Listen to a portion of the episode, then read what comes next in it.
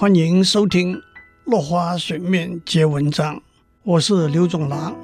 今天我们再讲一个知己好友的故事。管仲和鲍叔牙都是公元前七世纪春秋时代齐国人。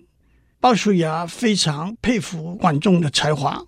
那个时候，齐襄公是个暴君，鲍叔牙辅助公子小白，跟着他逃避到莒国；管仲辅助公子纠，另外逃避到鲁国去。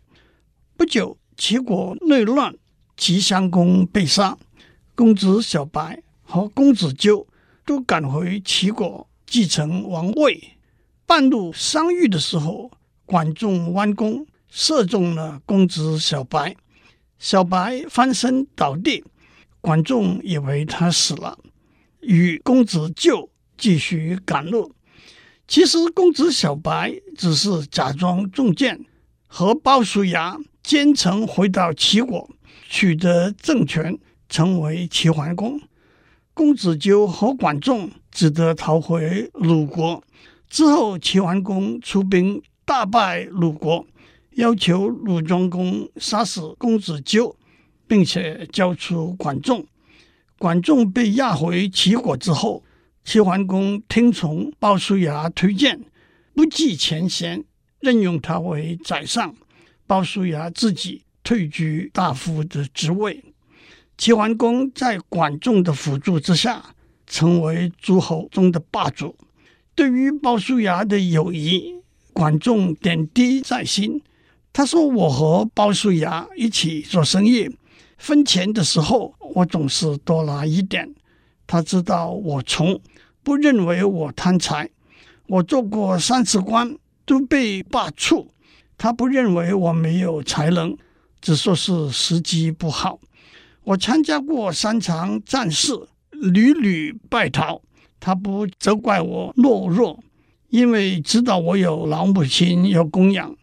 公子纠失败了，我没有为公子纠自杀，他也不怪我不知羞耻。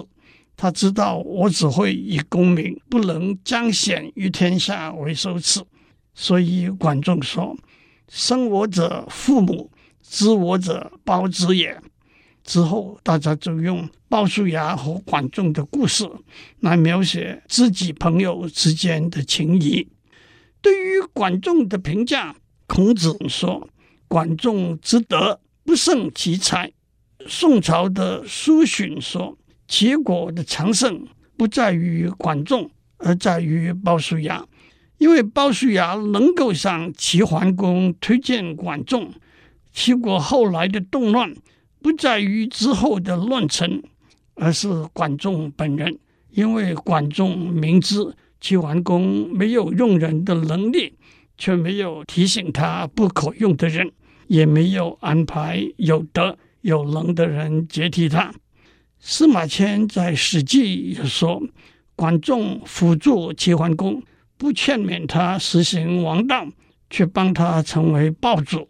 这样有尽到发扬美德的责任，纠正主公的错误吗？的确，国家、政党、企业、团体都需要一个永续健全的接班安排。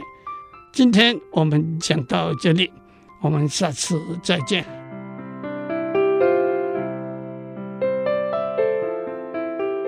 以上内容由台达电子文教基金会赞助播出。